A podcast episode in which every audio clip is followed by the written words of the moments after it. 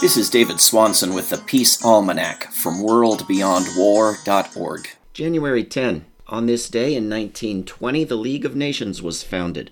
It was the first international organization established to maintain world peace. It was not a new idea. Discussions following the Napoleonic Wars led eventually to the Geneva and Hague Conventions. In 1906, Nobel Prize laureate Theodore Roosevelt called for a League of Peace.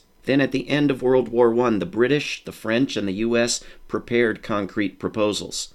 These led to the negotiation and acceptance of a Covenant of the League of Nations at the Paris Peace Conference in 1919. The covenant, which focused on collective security, disarmament, and settling international disputes through negotiation and arbitration, was then included in the Treaty of Versailles.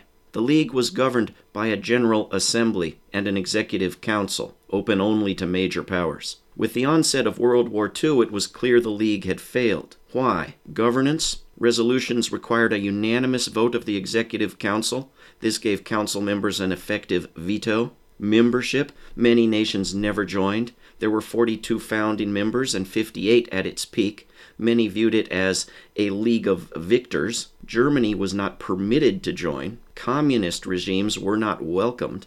And ironically, the United States never joined. President Woodrow Wilson, a key proponent, could not get it through the Senate. The inability to enforce decisions. The League depended on the victors of World War I to enforce its resolutions. They were reluctant to do so. Conflicting objectives.